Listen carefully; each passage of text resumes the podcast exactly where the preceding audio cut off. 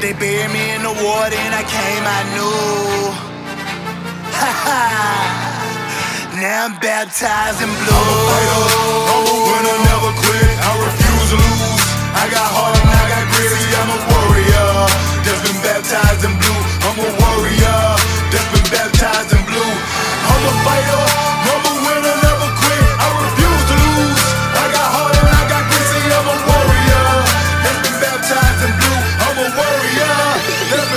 blue. What's up, sheepdog? Welcome to the Changing the Culture podcast. That was my boy at One Time Music. Go look him up on all the socials, Instagram. You can go find all of his music. That song is called Baptized in Blue. You're going to be able to listen to that at the end of this podcast episode. I hope you enjoy this episode and I hope you enjoy One Time's music. He's a fellow police officer. He's the man. I love this guy. Go listen to his shit. Welcome to this week's podcast episode. I'm excited for you to meet. His name is Nick. He is a podcast host of the Roll Call Room podcast. Go uh, check that podcast out. This episode's all going to be about how he was a sergeant, who tried to commit suicide. He failed. Some other things happened. He ended up um, he's out of the job now, doing his podcast full time, and you are gonna have. Um, this is gonna be one of our longer podcast episodes, um, but you're gonna this this episode's really good and um, very relatable for very very many um, unfortunately first responders. I hope that you enjoy. In the show notes you're going to be able to get nick's book. He just put out a book. Um, let's make sure that we support him. Enjoy. Hey everyone, uh, my name is Nick. I am uh, one of the hosts of the Roll Call Room podcast, a law enforcement podcast uh, devoted to mental health uh, for law enforcement and first responders. Um, I'm also um, recently an author of a book. It's about to come out finally, uh, called Police Mental Barricade: A Survivor's Guide to Poor Law Enforcement Leadership. Uh, and my focus and uh, real devotion is mental health for first responders, which is something that uh, really, really is uh, brought to the forefront fairly recently. Which is why you're a perfect fit for this podcast because we're all about changing the culture so nick how did tell tell us a little bit about like what's your story So, um, I was with a law enforcement agency uh, in Virginia. Um, I held a uh, position of sergeant for uh, seven years. Um, my last year as a sergeant was probably one of the most mentally tough. Um, I had an I had an officer who um, was diagnosed with cancer um, and um, passed away. Unfortunately, uh. I was there i'm so Um, sorry yeah, it was probably one of the, the toughest things. But um, then right after that came um, some really, really poor leadership uh, decisions within my department, uh, specifically working for a very, very toxic leader. Um, you know, I did the normal thing. I, you know, I uh, went through the avenues within my department to to try and remedy the things that were wrong, and the department didn't do anything about it. Um, so I left. So I quit, and um, I quit the profession, and I went into the civilian world and um, I hated it. I missed it. I missed uh, the calling. Uh, and that's what I do call it. it it's a calling. Uh, I lasted for two weeks in the civilian world. Um, and and in all honesty, day one, I knew I was going to quit. Like the the first day at work, I came home, and I was like, "This is not for me. Like I can't I Mm. can't continue doing this." So I um, called my chief of police that I had a um, terrible exit interview with because I never thought I was going to come back. Uh, so lesson learned to folks: um, be reserved in your exit. Um, but I um, I ate a big slice of humble pie and I apologized and asked for my job back. Um, and the chief, uh, to my surprise, uh, said, "Hey, you can come back." And I said, "Can I come back as a sergeant?" And he was like, "Yeah, absolutely, you can come back as a sergeant." So they put me through the whole hiring process all over again. Mind you, I was only gone for two weeks. Um, so um, I'm like, "Why is this taking two months to get rehired?" Uh, I go to sign my new offer letter, and they demoted me. They put me down as a patrol officer. Um, and at the time, I, I needed a job. Like I, I didn't have any time to argue with it. So hmm I took the job, and um, it got worse from there. Um, they put me through field training again. So I had been an officer with Stop. them for 14 years. Stop. Put me through field training with an officer who had two years on. And it was all about embarrassment. It was all about shaming and um, it- just all the, the the most terrible things that you could think about. And there were other things here and there that um, it was very clear that my return back to the department was um, for one reason and one reason only, which was to set a tone of this is what happens to you when you when you um, abandon this agency. Um, it got so bad to the point that on May 25th, 2019, I sent my family out of the house and um, I attempted to kill myself. Wow. Um, that's how bad the the stress was, and it had nothing to do with the stressors of uh, the many many horrible scenes that I've seen, the many homicides, the many um, uh, children that have passed, and horrific car accidents. It had nothing to do with that.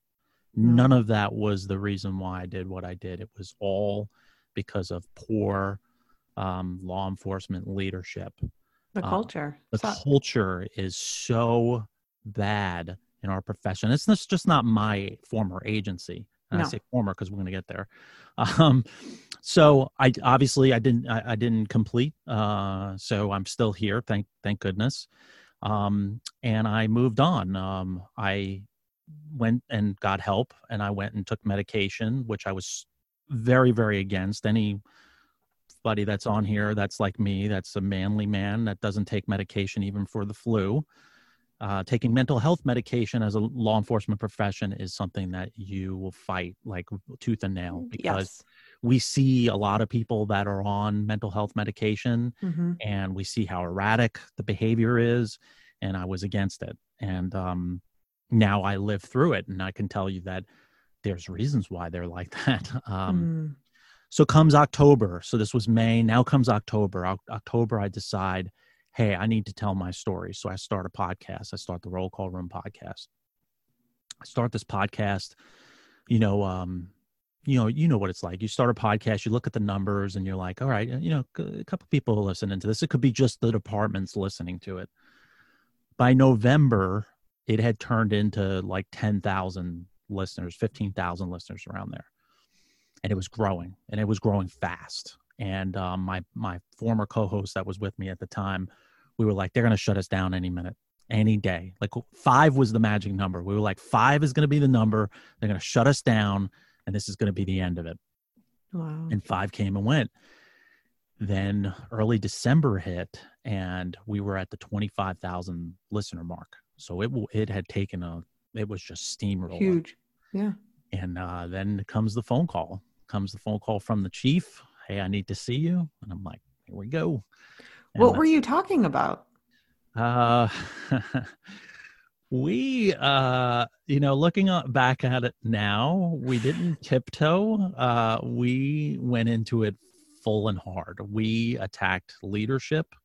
We told stories about poor command decisions. We told stories about vindictiveness. We to- told stories about um, um, positional equity, which is something that I talk about in my my book, which is is you're only as important to me as what you can do for my career. Um, and we told stories about specific commanders without saying their names. So we hid their names, which still probably wasn't very the smartest thing in the world um, looking back. So we got I got called in separate from my co-host, and it was my chief, my assistant chief, and the human resource uh, manager. And he, uh, as soon as I walked in, he was like, uh, "Roll call room, Nick," and I was like, "Oh, this is what this is going to be about." And uh, he was like, "So let's talk about this podcast." And um, I, the first thing out of my mouth was, I was like, "I'm not taking it down. I'm not taking this thing down." Mm. I was, uh, and I knew this what this meeting was about. So at this point, I had had about fifty to hundred emails from fans that were thinking about committing suicide, that were no longer thinking about it. Yeah. Wow. Um, one was a wife who listened to an episode, noticed some of the stuff that we were talking about, confronted her husband. Her husband turned around and was like, I was going to kill myself tonight. And took her downstairs to the basement. And he had these letters like laid out for her and the kids and just had it laid out. And Holy she had shit. challenged them and said, You know, you're displaying all of these things. so I said, listen, I'm not taking it down. And I, I showed him the letters and I was like, he goes, well, I'm getting a lot of flack from the commanders about the stuff that you're saying. And I said, well, are they angry because I'm saying it or are they angry because it's true? And he's Mm. like, well, maybe it's a little bit of both of them. And I go, well, then they need to do some, some soul searching. They need to do some self-reflecting and understand that their poor leadership decisions that they're making are causing major mental health issues within the, the agency. hmm And what I noticed by doing the podcast was after roll call, you know, the little powwows that happen after roll call, there were many officers that would come up. And because I was vulnerable on the podcast, they would come up and they would say, Hey, listen, I'm experiencing this, experiencing the same thing. And, and I'm afraid to go talk to somebody because I'm, I'm afraid I'm going to lose my job. I'm afraid they're going to take my gun and I'm going to lose my job. And I was like, well, first of all, you don't have to tell them anything. You don't have, you don't have to disclose anything, any medication. You don't have to disclose Nothing. anything that you don't want to. Mm. Um, I didn't, and matter of fact, my department didn't even know about it until my exit. Um, so this discussion with the chief, we we ended it with uh, that we would no longer tell specific stories about commanders, uh, and we would cut back on the cursing because there was quite a bit of cursing. Um, which, Oh, sounds Um, like me. yeah, yeah. Um, you know, but I'm I'm from New York City. I'm a, I'm I live in Virginia now. I'm from New York City. Every other word is F and S. You know, That's I how we do it up in New England, man. I can't change it. You know, No? so and it's not natural. Like we tried to do a family friendly episode and it was it just sounded It's- stupid. yeah, yeah. Like it was just and I was like, "Oh, Frankfurter." Listen, nobody wants to listen to that garbage. Like you're a midnight officer and you're in a parking lot or you're driving around and you don't want to hear that. You want to hear the tough raw uh, language. That's what you want. hmm So I leave. Um, oh, at the meeting, he goes, "Listen, I know about your First Amendment right. Yada yada yada. Is what we're going to do. Is we're going to send it to the city attorney's office and make sure that you're not stepping on any third rails or any landmines, and make sure that you're covered because you are in law enforcement. So your First Amendment right, you do have First Amendment right to a certain extent as a law enforcement officer. Hmm. Said, okay, no problem. We had already had an attorney, so we knew that we were good. Um, we didn't name our agency.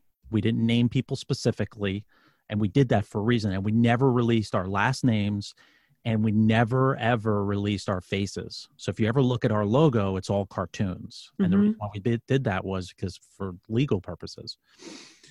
So February comes around. So we fast forward. Uh, let me back up. So this is December. January, I take the lieutenant's process from an officer. The way that they wrote the lieutenant's process was you only need to be a sergeant for three years. Well, they didn't write in the process that you needed to be a current sergeant. Ah. So I took the process. This really irritated a lot, a lot of people, a lot of people. So the results come out. Okay. Results come out, out in end of January, and I scored number four out of 27. Wow. Five promotions about to happen. So it's a guarantee. This is happening. You know, it's unheard of for a patrol officer to get a butter bar. It's unheard of, right? hmm February rolls around. February 20th rolls around. City attorney delivers their findings to me and my co-host. Said, "Hey, you're good to go. The only violation that you have is, that you're selling T-shirts on your website, and you need to have an off-duty form because you're making a profit. You have an off-duty job." We're like, "No problem. One-page form. Bing, bang, boom, done." Okay. February 21st. So that was February 20th. February 21st, I get issued a uh, write-up um, from when I was a sergeant for theft of items from the police department. theft of items from the police department. Ironic that it was the day after the city uh, attorney says that we're good to go. Um, so when I find out about this, I start printing out emails and text messages from um, the organization that bought the items. And when I had left the agency, there were items that were left in my office, and they had to email me. They said, "Hey, some of these items are missing." And back a year ago, I had written in. Thank God I can keep all my emails. I wrote in the email. I said, "Listen, since you can't find it, tell me what how much it all comes to. I'll cut you a check for it. Just go buy it again." So, um, this is in February. April twentieth. Uh, I forgot to tell you when I got rehired, they put me on a year of probation a year of probation after being with the agency for 14 years. So they put me on probation. My probation ends April 28th. April 20th, they pull me into internal investigations. They interview me. and everything that they interview me about, I'm pulling out emails and text messages, and the person who's interviewing me in internal investigation, you can tell they just don't care. They're just like, you're done. Mm-hmm. Virginia is a right to work state, which means while you're on probation, they can fire you for anything, no cause whatsoever. Yeah. They don't like the way your shoes are tied, you're fired. Mm-hmm. They hand over the investigation to the chief on the 25th. My probation ends the 28th. And um, chief goes, Hey, you know, this is, doesn't look good. And I don't think you're going to come out of this okay. And I was like, Well, I'm not going to allow you to fire me. I resign. And I left. Wow. Yeah. And um, it is all it is all because of this podcast and i told my chief uh, on my phone call conversation with him i said is this really the way that you want to do this i said this is the hill that i'm ready to die on because this podcast is that important to me be cautious with what you're about to do and um, just didn't care. So um, a lot of new things have developed since then. I've been i've been not with the agency since uh, april. So april 25th somewhere around there Mm-hmm. was my last day. I've just been you know, sitting around uh, doing podcast stuff and uh, um, you know did a whole bunch of foia requests for emails and text messages uh, of stuff that was going on behind the scenes while this was going on and it's astounding how you can see how these lead leaders quote unquote leaders um, do the things that they do behind scenes. It's shameful. It's shameful. And uh, when you look at the current events now with uh, the riots and defunding and stuff like that really we should be looking at our top leadership in law enforcement. That's what we should be looking at. We should be Mm. reevaluating who's leading these agencies. A hundred percent. 100% um, if you have a chief of police that the last time that they strapped up and went out on the street was more than eight years ago five years ago it's time to get a new chief Mm-hmm. because we're not in peacetime right now. We are at a at a time when we need innovative community policing, community oriented, out of the box thinking in law enforcement Yes. right now. We don't need um, we don't need chiefs of police from the 80s and 90s and the early 2000s. We need younger chiefs of police. We need people with innovative ideas.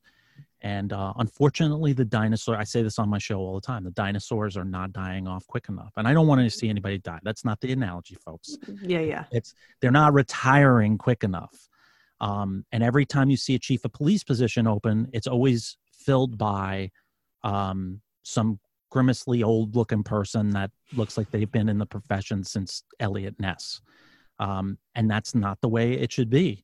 But when you look at chiefs of police that are in their older 30s early 40s those agencies are thriving. Those Yes. agencies are good with the community. They're in the community and they lead they're leaders. Yes. uh, they're mentors. They're not uh, positional equity leaders. They're not pound into the ground leadership um, they're not vindictive leaders mm-hmm. um, and you can always tell an agency by their internal investigations unit Yeah. is there is there So ii being used as a weapon or is it used as a performance tool to retrain officers listen nobody wants to work with a bad officer nobody Mhm. wants to any Mhm. good cop that i've ever worked with never wants to work with a bad cop Mm-mm. and that's what ii should be generally used for is for that really really bad officer the officer Mhm. that's on the take the officer that's aggressive too aggressive has a bad use of force whatever it is Yeah. ii should never ever be used for stuff that can be handled at the lowest level Oh, performance management ii should never see a cruiser accident ever I know. no no internal investigation should ever touch a cruiser accident that should be handled at the lowest possible level unless this person uh, continuously keeps on having cruiser accidents where it's causing property damage to the county or the city Right. um, and i think that's where we blur the lines with our profession is is what's performance management issue and what's actual terminable offenses Mm-hmm. uh, and and and that's what's that's what's troubling to me right now is is that that's the direction that our profession is going is that it's more heavy-handed uh, aggressive punishment I wouldn't even say it's going. I think we're there. I We're think there. we're there. I have to say, and you know, you bring up so many good points, and I want to circle back around on a lot of things. And I just want to say, I'm glad that you're here after, Yeah.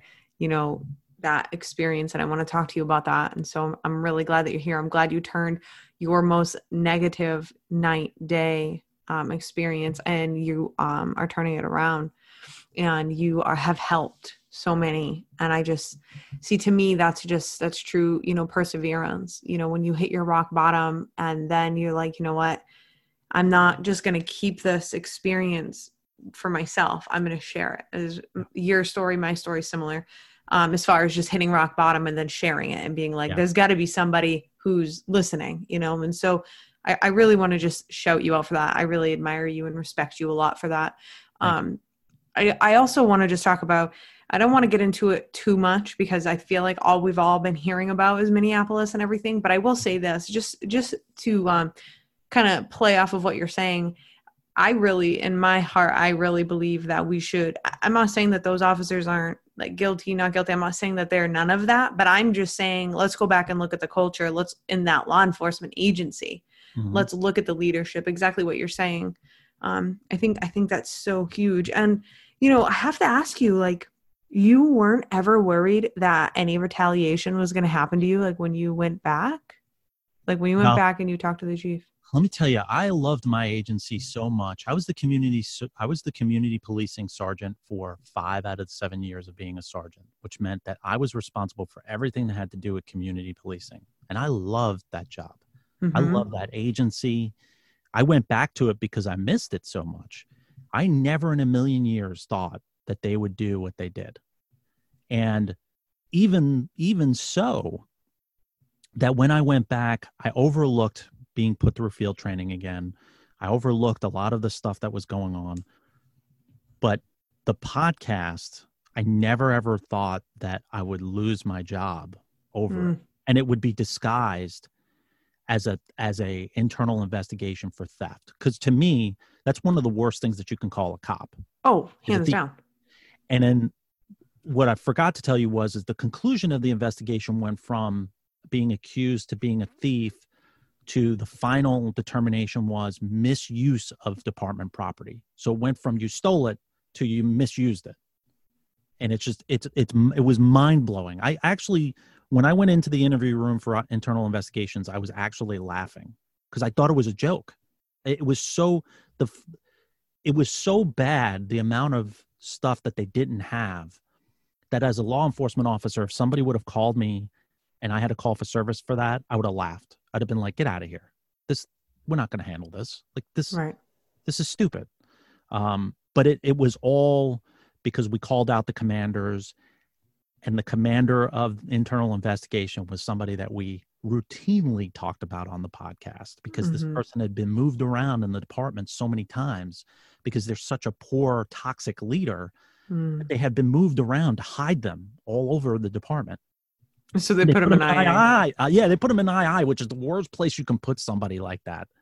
Um, and then I forgot to tell you the two sergeants that are in II were on the lieutenant's list, number five and number six on the list. I was number four.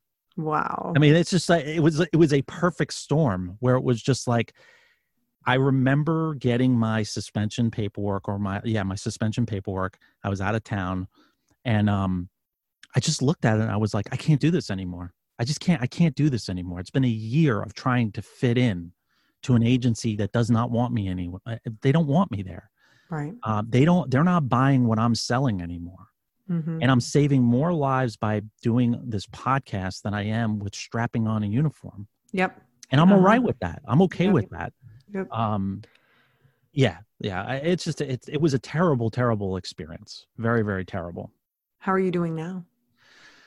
You know, I have my good days and my da- bad days. Um, I think the podcast, as much as it's therapeutic for the fans, it's it's very therapeutic for me. Um, mm-hmm.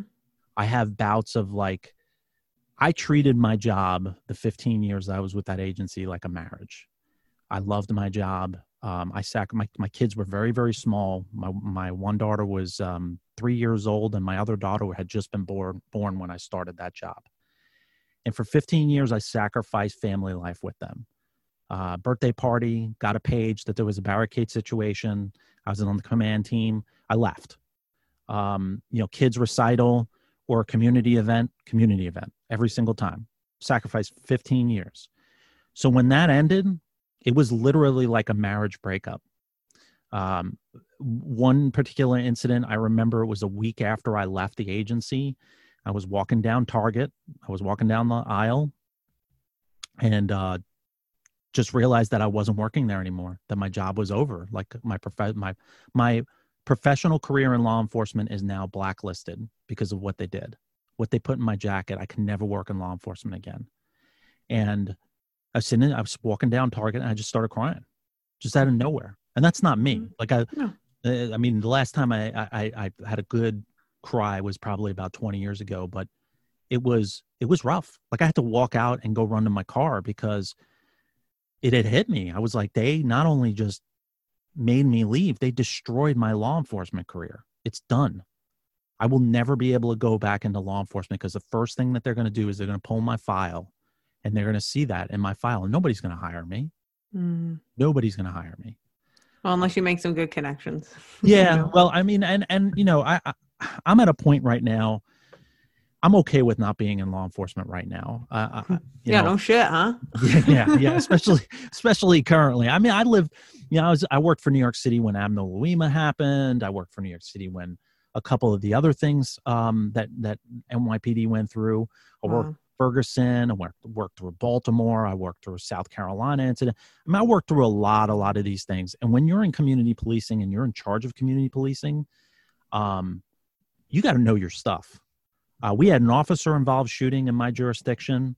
The I was off duty. The first thing I did was call my community policing officers, and I um I made them come into work and I made them knock on every door around where the subject was shot, and I made them tell every single resident exactly what happened before the press even knew about it and that's Mm-hmm. unheard of because if you you see in law enforcement it's no comment it's a Right. ongoing investigation and we got in front of it so that when the press started knocking on these people's doors they were like no no no no no no that's not what happened the police already came here and talked to us and told us the whole story Smart. and that's the t- that's the type of innovative policing that we need Yes. in law enforcement right now Mhm. this tight-lipped behind yellow tape garbage has got to stop Yes. and and the, and the the dancing around and and you know all, all the all this other stuff this cowtailing around and being fake for the public you can do that all day long hmm but the proof is in the pudding. Like what are you Mhm. doing um, for your community? And defunding it you should be funding it not defunding it. Yeah. you know a lot of these agencies can't afford uh, training. Right. like my agency that a lot of the stuff unless we got a government grant to go and go to dwi training or active shooter training you aren't getting it Right. because a lot of these small agencies don't have the money for that Mm-mm. um, you want to help your police department you want to help minneapolis fund them Yeah. fund them train them train them better Train them uh, better. and I talk, I talk about this a lot when it comes to them. And I, and I know you said we're not going to touch too much on Minneapolis. But the thing about it is, and where you can see poor leadership in Minneapolis is this. Um, we have somebody that's on right now that's on, uh, that's working. You have a radio ear, right?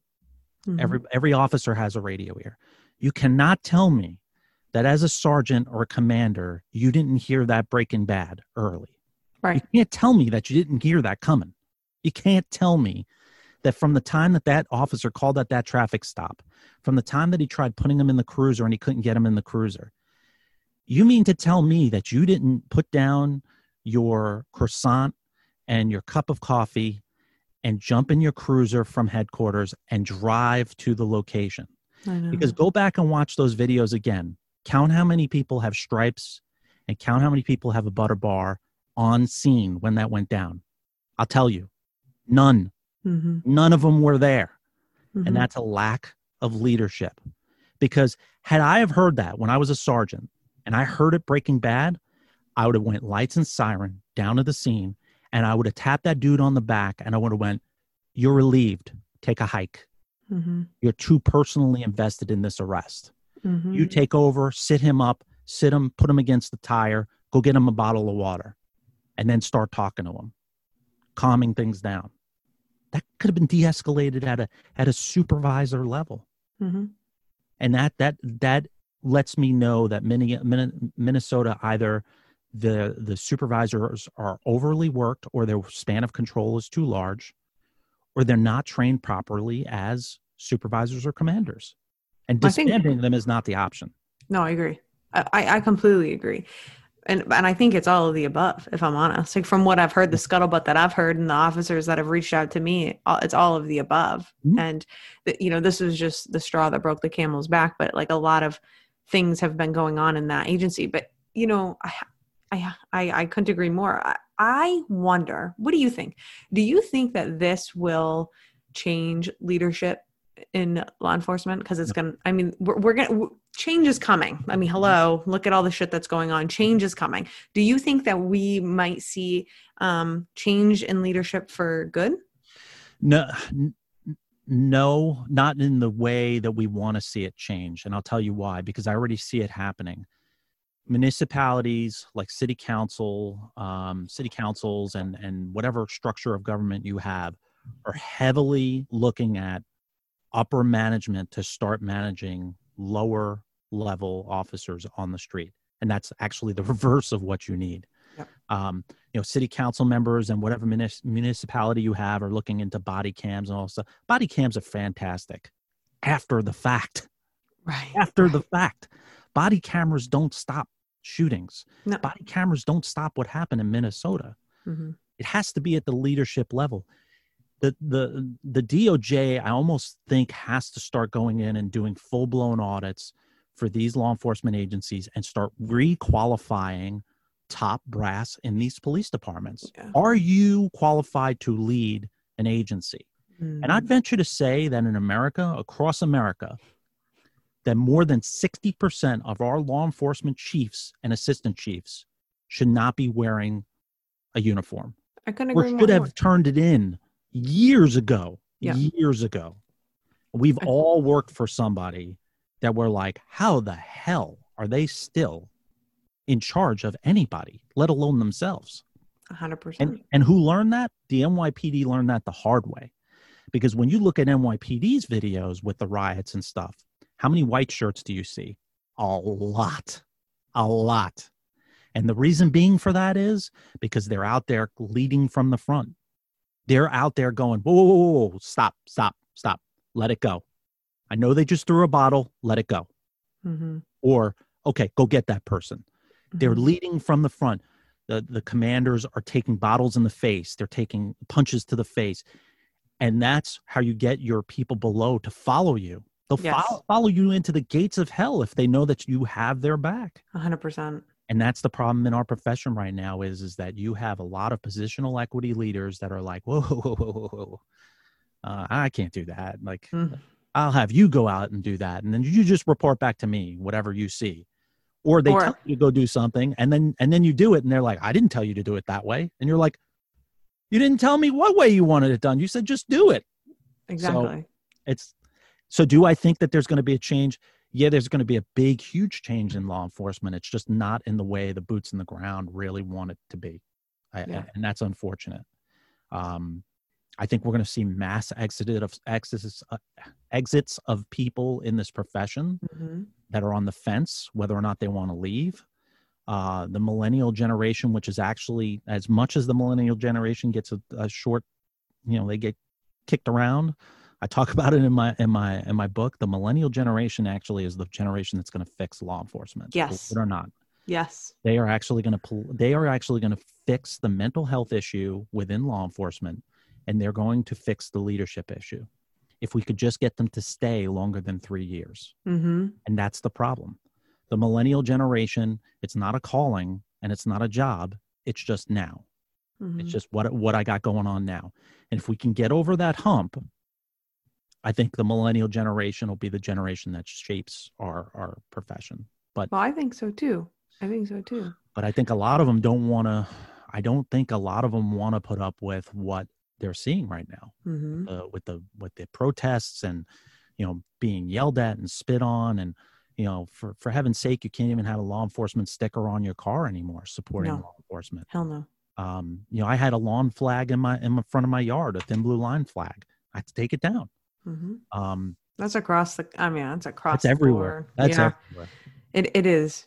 i don't even wear my shirts out out in the public any law enforcement shirt i don't wear Yep. sad Yep. It is sad. um so I want to go back. I want to ask you a couple of things. So because you said something you said something that I talk about all the time.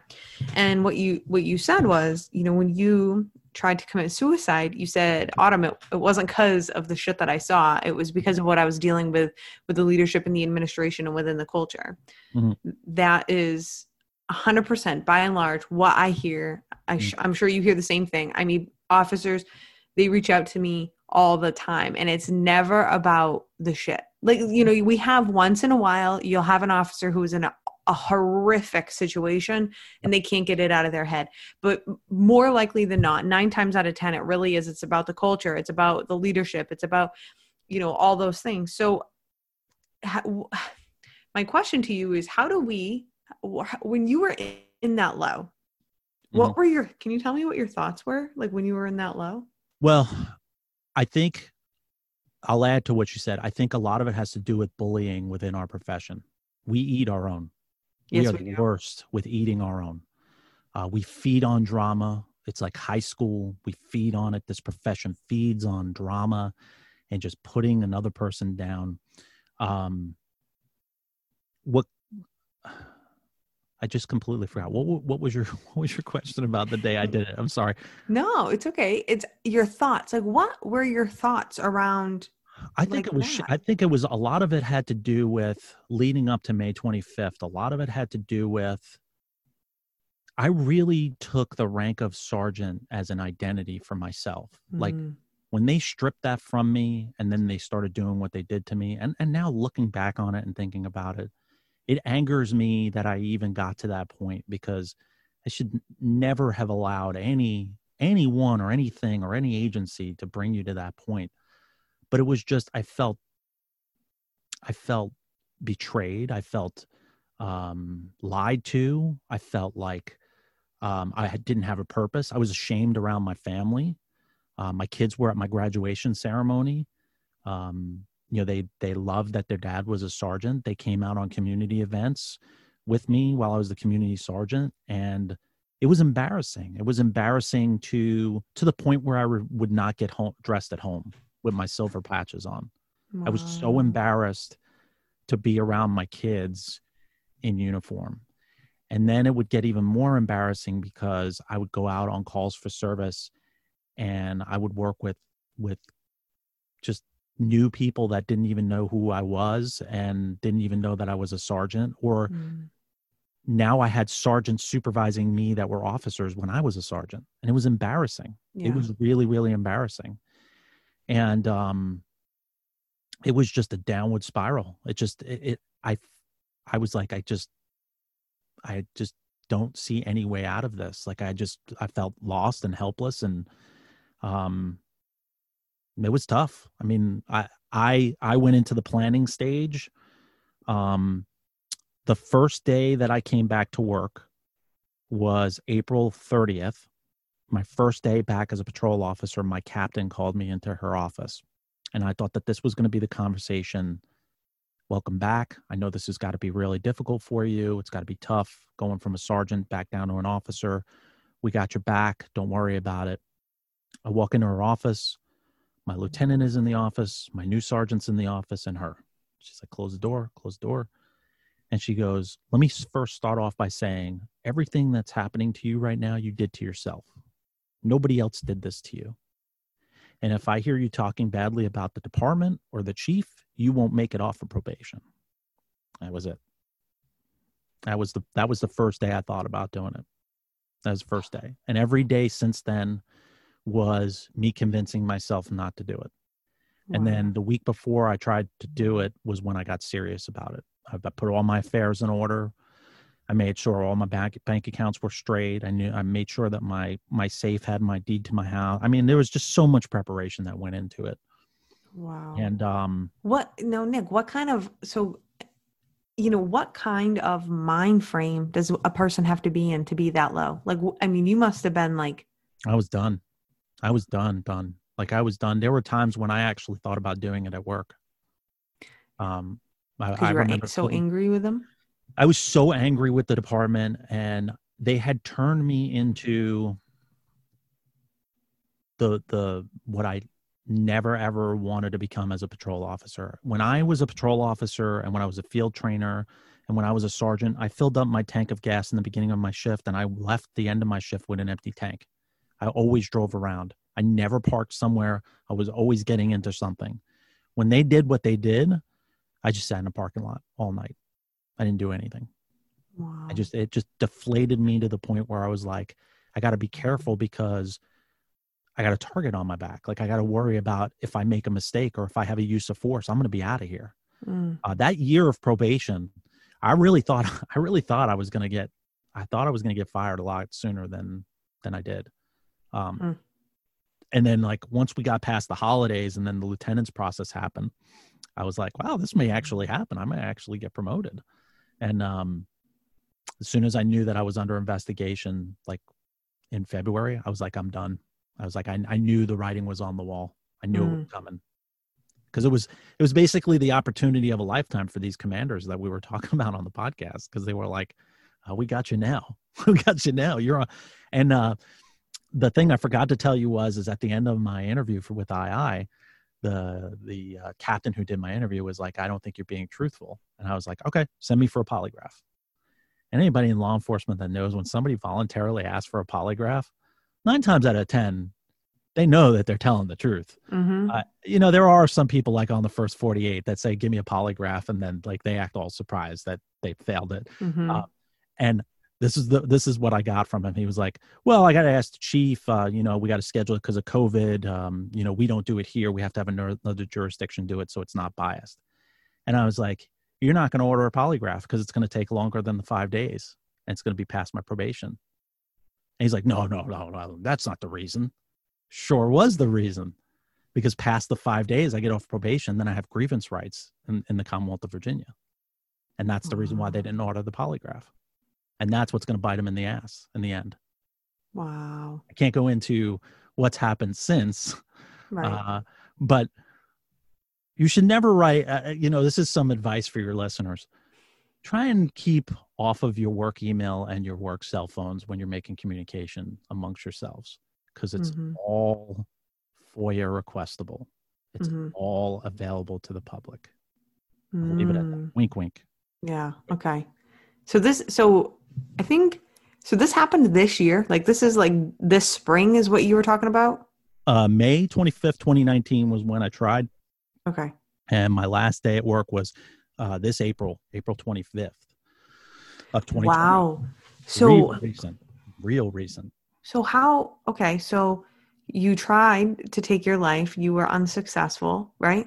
Yep. Obviously, because you're still here, but like you actually did attempt to, hmm and then it didn't work. And then what happened? Uh, well, I remember calling. Um, my uh, my wife was in the police academy at the time, and uh, she was driving. Uh, she was driving home. I don't know what she said, but it was something like, you know, what's going on? How you doing? And uh, just broke down. And uh, I said to her, I was like, I I uh, I tried to kill myself.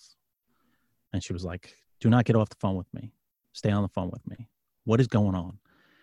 you know, and, and I just broke down. I was like, I just, I don't want to do this anymore. I just, I'm, I'm, I'm tired. I don't, I don't want to fight anymore. I don't want to. I feel like a round, a round peg and trying to fit a square hole in this agency. And I love this agency. And she's like, just leave, just leave. And I was like, it's not that easy. I just, I love this place. Like, it was like, it literally was like a marriage. Like I was like a battered spouse. I was like, I got to make this work. You know, I got to make this work. And, um, you know, she came home and we went right right to um, uh, the medical facility for with our insurance, and thank heaven they were fantastic. Um, got me right into um, um, a psychiatrist, and I never it's it's in my book. Uh, I remember slumped over, and uh, the therapist was like, "You look like you got the weight of the world on your shoulders," and I just for 20 minutes just broke down. And she's like, "We got to get you on some sort of medication." I was like, "Absolutely not. Nope, not doing it." Nope. And she's like, "What's your stigma with uh, with medication?" I go, "I'm a law enforcement officer. I got to carry a gun. You know, I, I don't want. God forbid, I get into a shooting. They're gonna they're gonna piss test me. I'm gonna I'm gonna I'm gonna pop hot. I'm gonna lose my job." And she's like, "No, no, stop, stop, stop, stop. What have you heard about mental health medication?" I was like, "I know what I've seen. Yep. I've seen people that have been on it and it doesn't work or, they, Right. or they stop taking it. And she's like, well, first of all, it takes like five to six weeks for half of the stuff to get into your system. And, you know, it's not as bad as you think it is. It's not like the movies. And I was like, oh, okay. All right. And I took it. I, I started taking medication. And uh, the one thing I can remember from taking medication, mental health medication, is is that it really worked in the sense where it retrained your brain to not focus on the things that depressed you or things that bothered you. It would like it would pop in my head, and then my brain would just kind of, you know, shake a little bit and go, "No, we're not, we're not, we're not doing that. We're not doing that." Mm. what was really weird about it was is I started having very, very vivid memories very early on in my life, things that I didn't remember, like childhood memories and stuff. And I call my therapist. I'm like, this is the weirdest. This is weirdest shit. Like, what the hell is going on? What did you give me? And she's like, your brain is no longer focused on PTSD and all this traumatic stuff. It has time now to recall good memories. And I Mm. was like, holy shit, this is phenomenal. yeah. Give me more of this shit. This Right. is good shit. Um, and um, and then I took um, I was on uh, Zoloft for a, a good period of time, and then it had an adverse effect. And then, as a cop, I it was the best training for me as a cop because now I remember why people stop taking their mental health medication because they're like, I don't need it anymore. It's working. It's Yeah. not working. It is working. You feel the way that you feel because it is working. Mm. People with mental health issues, they go, Well, I'm going to stop taking it because it's working. For me, it was, it started having an adverse effect. It started chewing up my stomach. I couldn't eat. I couldn't sleep. There were other things that I couldn't do. And I was uh, at least smart enough to call up and be like, Listen, either we got to come off this medication altogether or you got to switch me. And I was so naive. I didn't know anything about mental health medication. I thought there was only like two, like Mhm. Zoloft and Prozac, like the only two that I ever knew about. Right, right. And um, doctor's like, um, all right, we're going to switch you to this. I was like, great, let's switch me to this. Put me on another medication. That medicine had the adverse effect. I couldn't sleep. It just kept me up all night. Um, you know, I got a lot of stuff done around the house, but other than that, was not good. Um, and then switch me to the one that I'm on right now, and it's it's freaking fantastic. I love it. Dosage is great, but when you forget to take it, like when I, I know for a fact it's it's time release. So if I take it at nine, I got to take it at nine tomorrow. hmm Um, I know for a fact that at 10 o'clock in the morning tomorrow, I'll feel the effects that I'm off of it. I know Really? immediately that I'm off. What's it feeling? It's terrible. It's bouts of like um, helplessness, depression, just in a funk, just like sweats, you know, just nauseous, just real like withdrawals of of um it's just I I would I would just categorize it as withdrawals. Hmm. Um, and then it kind of messes you up for a couple of hours and then it kind of gets you back on track. But um it teaches you not to do that. hmm you, know, uh, you only have to do that like twice and then you're like you're like all right all right we're not going to do this no more Yeah, yeah. Uh, but now like what i told you may 25th none of it had to do with the scenes that i saw right. now that i'm away from the profession i have not gotten a full night's sleep since i left the job No shit. Why? i wake up at least three or four times in the middle of the night now because i'm no longer doing the job every single day all of the car accidents all of the the the dead children all the homicides are all coming back to me like I can relate. yeah because i'm not because you you put that down you're like i don't have time for that i got to go to work let's get in game mode. I'm in warrior mode. Let's get out there. Let's do our job. Hmm when that job is over and this is what i worry about with, with retirees and this is why the suicide rate is so high with retirees because when you start decompressing and you start thinking about all of that stuff um, and i'm not talking about you're walking around shopping at target and you're thinking about it. This is a second plug for target. Somebody should give you a sponsorship or something for target. But um, uh, target's the greatest place in the world um, Way better than Walmart. Let's just be honest. yes well i go to walmart to watch people uh, that sounded creepy. Um, but um, uh, so, um, what was I saying? This is my uh, New York City uh, ADD. That's the next thing I'm getting tested for is ADD, yeah. uh, attention deficit. So Yeah, I, I need that medicine. I need I need that. That's what I need. I need more stuff to take. You know Yeah. the pill organizers, they're full to the top with me. No more. No more. Uh, but- Oh. oh, so what I was saying was is that it's subliminal. Like it's not like you walking around thinking about these scenes. It's during dreams. At, Yeah. at least it's for me. Like I Mm. just this morning at four thirty this morning, I woke up from uh, a dream that I had about an actual um, infant death from a car accident. And haven't thought about that thing in seven years. That thing Mhm. happened seven years ago Mhm. and um you know these are the traumas that you see these are the the ptsd that you see but you just put it deep down and you're like i don't have time for that i, I, got, I got work to do Yeah. um so i think more people are talking about this stuff like you like me like there's a lot of podcasts out there law enforcement podcasts that are really focusing on it bluehelp.org is focus on focusing on on suicides um 228 last year more than line of duty deaths I That's know. insane and that's the ones that we know about That's what we know.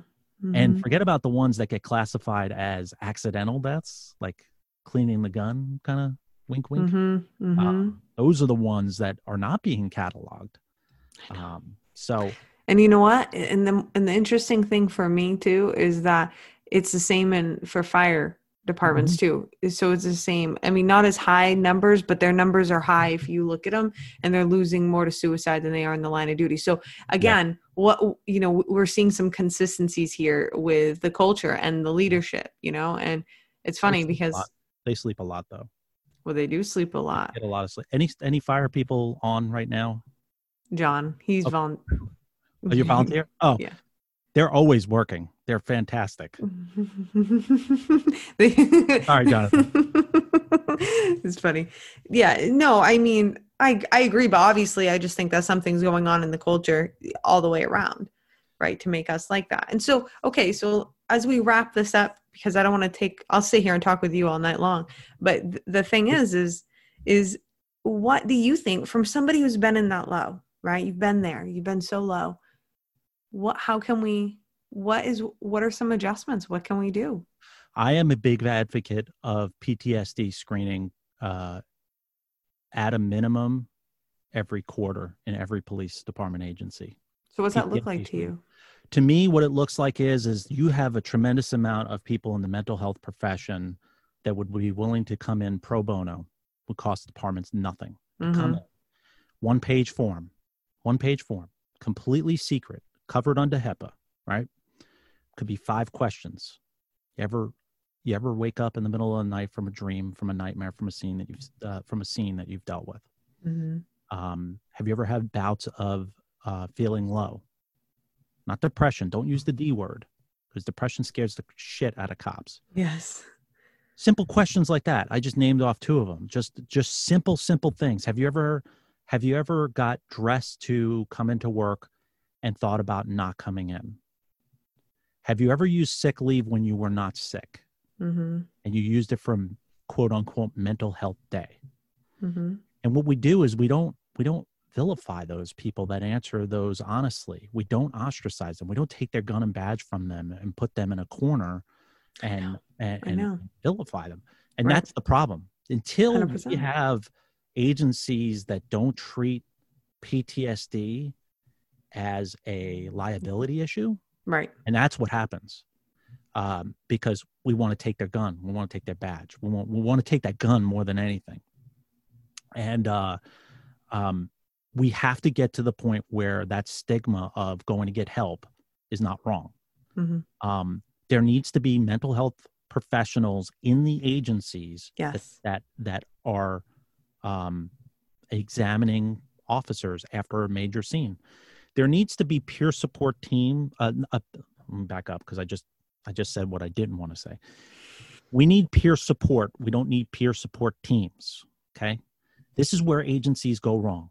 Yes. you don't need a team okay? The problem with a team for peer support because i i developed a peer support training um, class um, uh, with the roll call room podcast and what i preach is every person in an agency should be part of the peer support group okay because peer support team and this has happened When I was the union vice president in my agency and had an officer that was struggling, I'd call the peer support coordinator and I go, "Hey, listen, uh, Jim is struggling.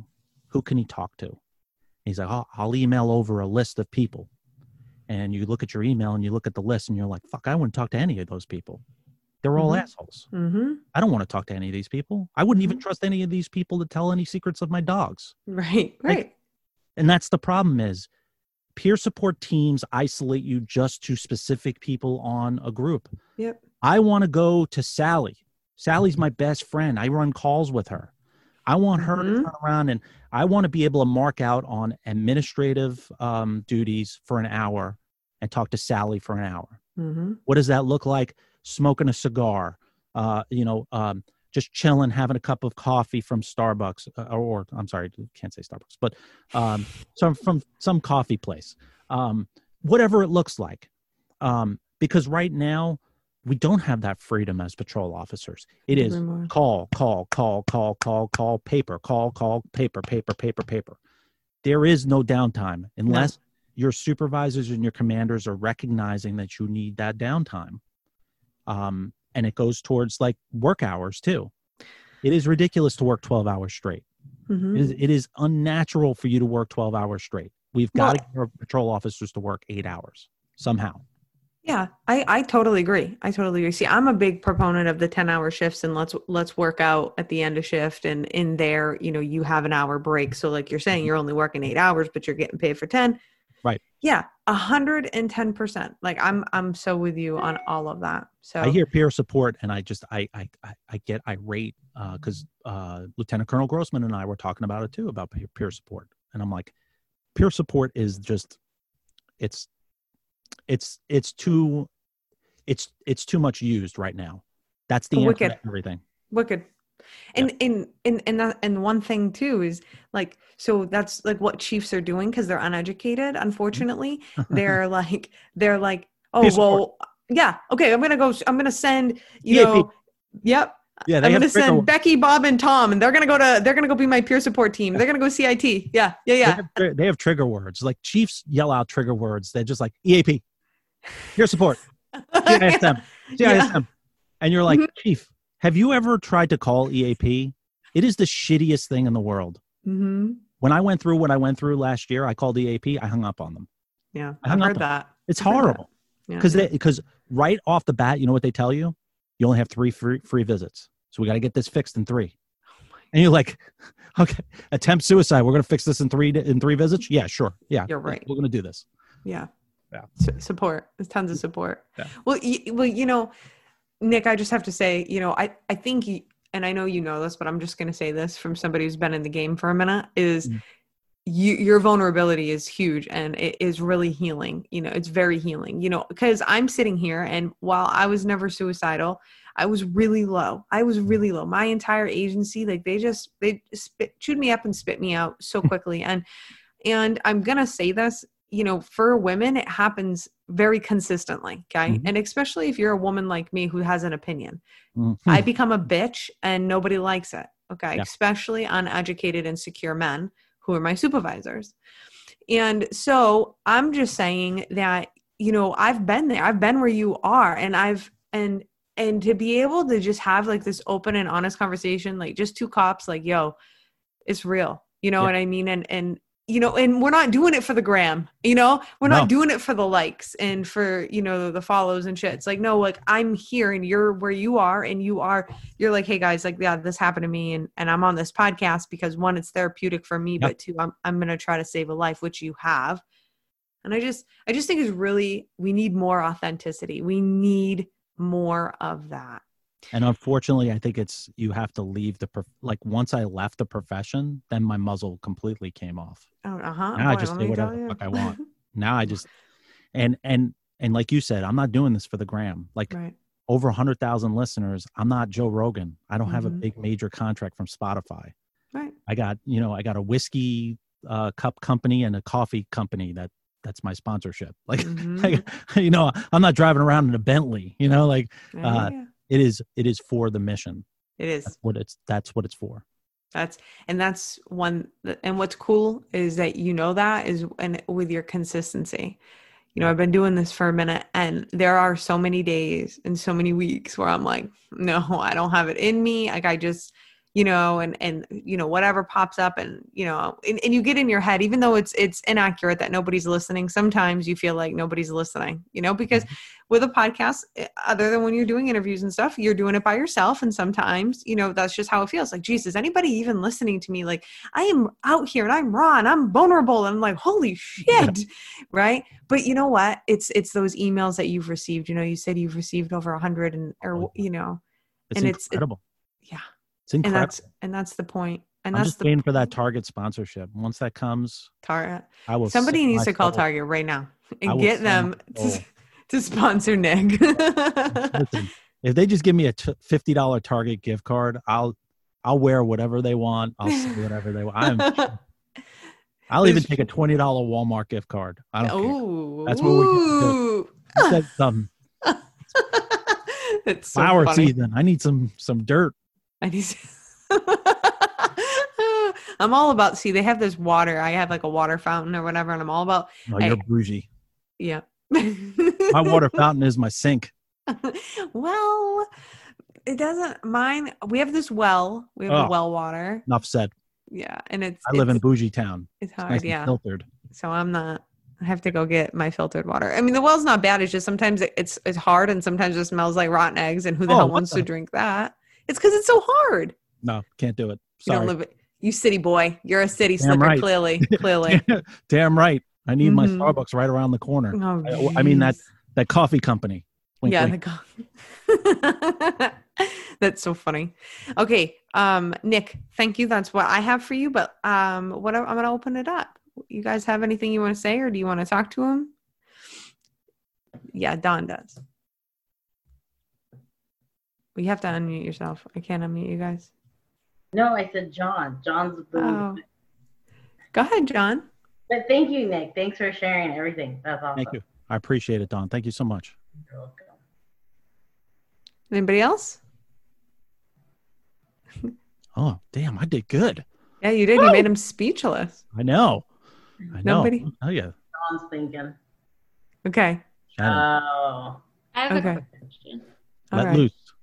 I I'll uh, I'll I'll pause. Does anybody else have anything else they want to say? Any mastermind members? Do you want to, Shan? Go ahead. Here. Well, I'm just wondering what you or any of you guys thinks think needs to change to make um, mental health medication be more Not Uh, stigmatized, not negative. I think the more officers that talk about being on it, because I got to tell you something, I have never ever heard any law enforcement officer other than my, and I've been in law enforcement since I was 16 years old. That's when I started in law enforcement in the NYPD, and um, I have never heard any officer actively talk about taking mental health medication while being on the duty on duty. Hmm. and my medication i would take my medication uh, i'd take two i would take my antidepressant before i went into work and 10 minutes before i got into work i took my anti-anxiety medication because i had my anxiety was so high i constantly was in fear that i was going to get stabbed in the back not from citizens not from the criminal literally, figuratively. from my own command staff Yeah. um, and and ultimately that was the that was the defining moment why I resigned. Uh, April 25th was as I said, the fact that I have to take medication to go into work, that's a problem. That's a freaking problem. Hmm. Does the cashier at Target have to take? And again, fourth time. Um, does the cashier at Target have to take medication to to to go to work? I bet you not. I bet you not. But for for me to be able to go into work and just get through 30 minutes of roll call, I have to take this little blue pill for me to get through it. And then once I get out of roll call and I get into my cruiser, I feel great because I don't have to see anybody at at the glass castle we used to call it, which was headquarters. Hmm. Once I'm in the public, you know, I'll run towards gunfire. I'll, I'll, I'll, I'll save whoever I can save. But it's inside of headquarters where I'm like dodging bullets. I'm like, oh my God, this is the bullying. And it's just not my own agency. The, the, the pleasure of doing the podcast and having people that inbox message me and text message me and email me, they're like, holy crap, man, my department is the same exact way. Mhm. So it's systemic. It's everywhere. It doesn't matter what patch you're wearing. It's the same crap. It's Yes. the same crap. So true. And So and true. these commanders like to say, you know, like leaders like to say, family first, family first. That's all you hear, family first, family first, until it inconveniences or understaffs them. A Then hundred it's no longer percent. family. Then it's like, oh, no, I need you to, yeah, uh, I need you to. Well, you know, you cause it causing a shortage, and you're like, yeah, but it's my family. Like, Mhm. I'm here for you every other day. I just need this day off. Nope, sorry. You know, just to say that, I'll never forget. I was, um, you know, I, my husband, he's a state trooper. Everyone knew him. with- My the PD I worked for, everybody knew him. Everybody knew we um, were living together. We had been together for years. It wasn't a new thing, right? And he lost his grandfather. Mm. And I remember calling my sergeant, and I'm like, "Hey, listen, can I get? Will you give me the day of like? I can't remember what it's called. It is a technical term, but you know, like when somebody loses, Yeah, you know, some yeah. Yes. Yes. So I'm like, can I have that? And absolutely not. I'm like, Oh my god. I'm like, are you serious? He's like, no, you can't have that. He's not your husband. I'm like, okay, but you know, I've been with him for like ever, and you guys know him, and like, can you give me something? Oh, well, you know, Great are leader. you, are you telling me you're calling out sick, but you know if you're not home?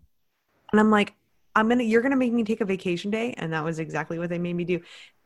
you know, I was an anomaly when I was a sergeant because when people would call and they would go, "Hey, listen, I got some personal stuff," I would go, "Let me stop you right there. What do you need?" Yep. And they're like, "They're like, I, I, I just need the day." And I go, "Oh, do you feel comfortable with telling me what's going on?" And if it was something really ba- bad, I would go, "I see your day and I raise you a day," because I knew that those two days I was going to get paid back in dividends. Yes. And they came back from those two days, they were going to be like, Nick, Sergeant Ruggiero, that's a stand up fucking guy.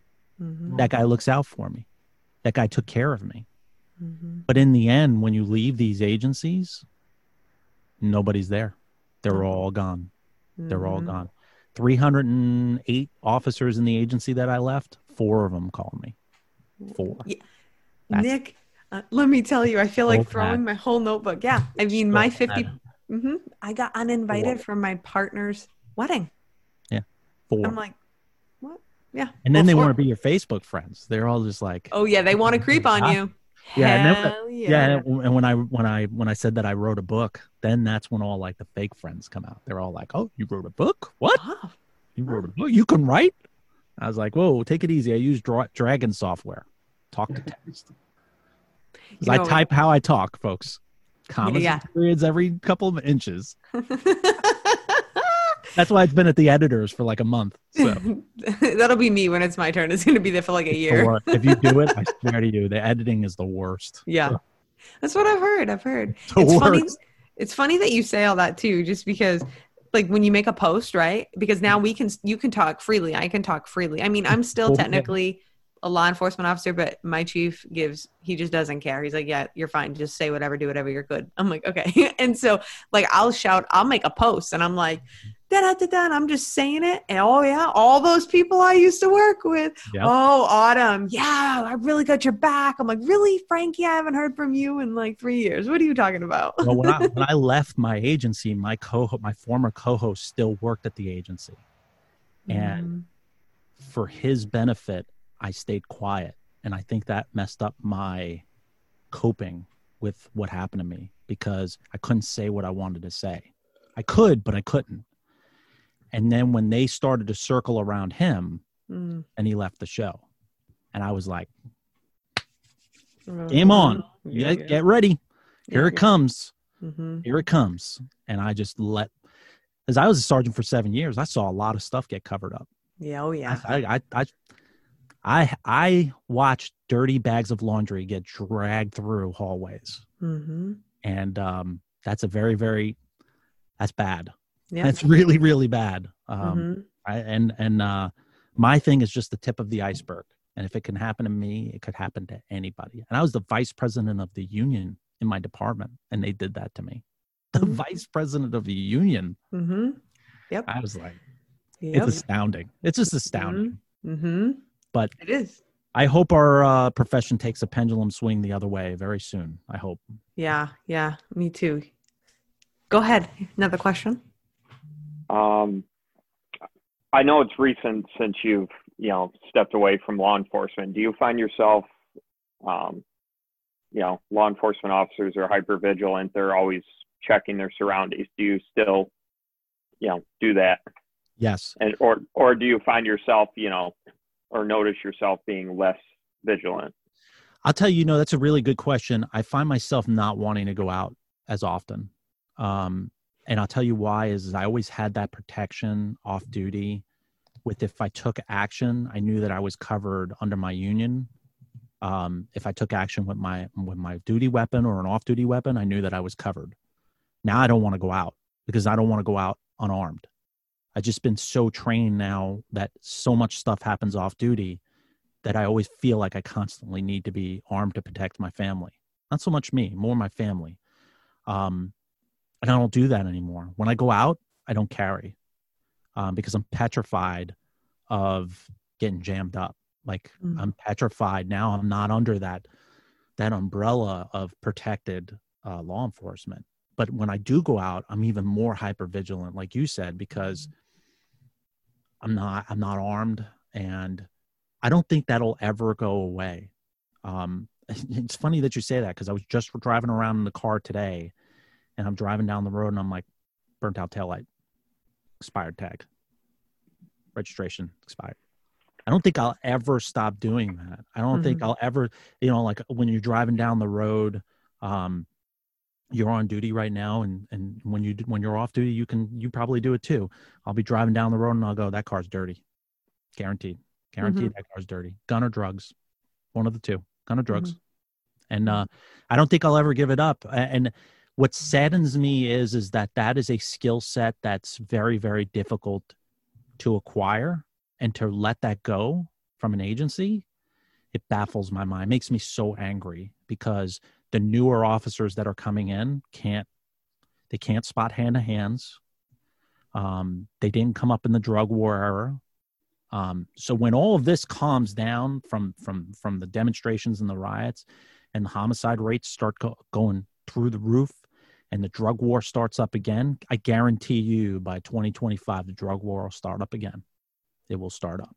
Because when we start defunding and we start canceling federal grants for these law enforcement agencies you'll see pcp you'll see heroin which opioids are already at an all-time high.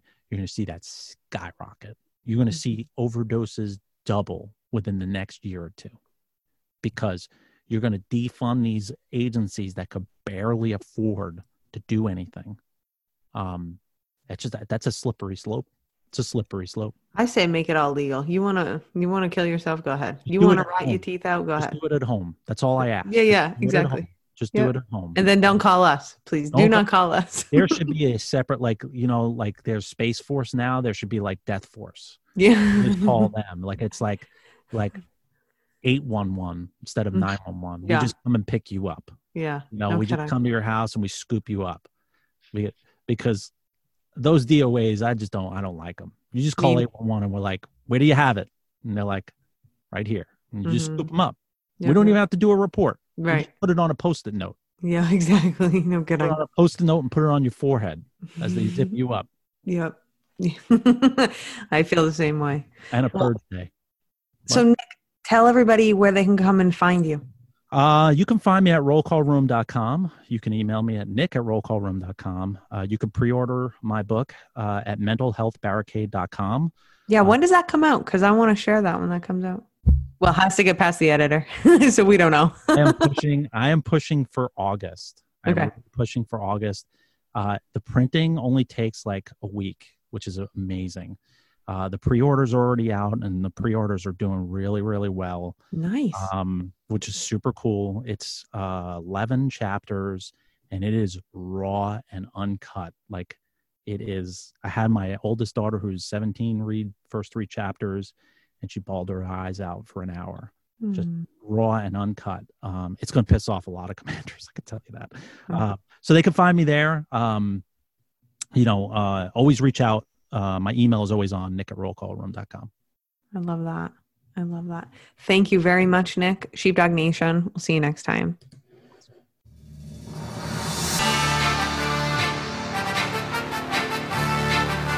They buried me in the water and I came out new. Ha ha. Now I'm baptized in blue. I'm a fighter, I'm a winner, never quit. I refuse to lose. I got heart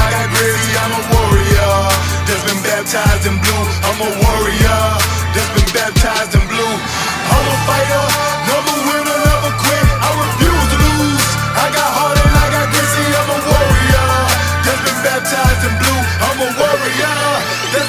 baptized in blue. They Uh. buried me in the water in the Holy Ghost. I came out with a badge and gun and a heart that said never run. I signed up for a job you wouldn't dare to do. This ain't no green screen movie, don't compare the two.